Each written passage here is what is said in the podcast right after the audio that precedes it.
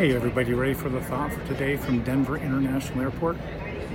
Mike Tyson is quoted as saying, Everybody has a plan until they get punched in the mouth. Do you ever feel like that? That you've got this plan, life is going well, and then boom, you get punched in the mouth. So, what should you do? Here's what I think you and I should do when that happens make a new plan. Dust yourself off, look at what's possible, and make a new plan. Don't give up. The thought for today make a new plan. I love you. I'll see you again soon.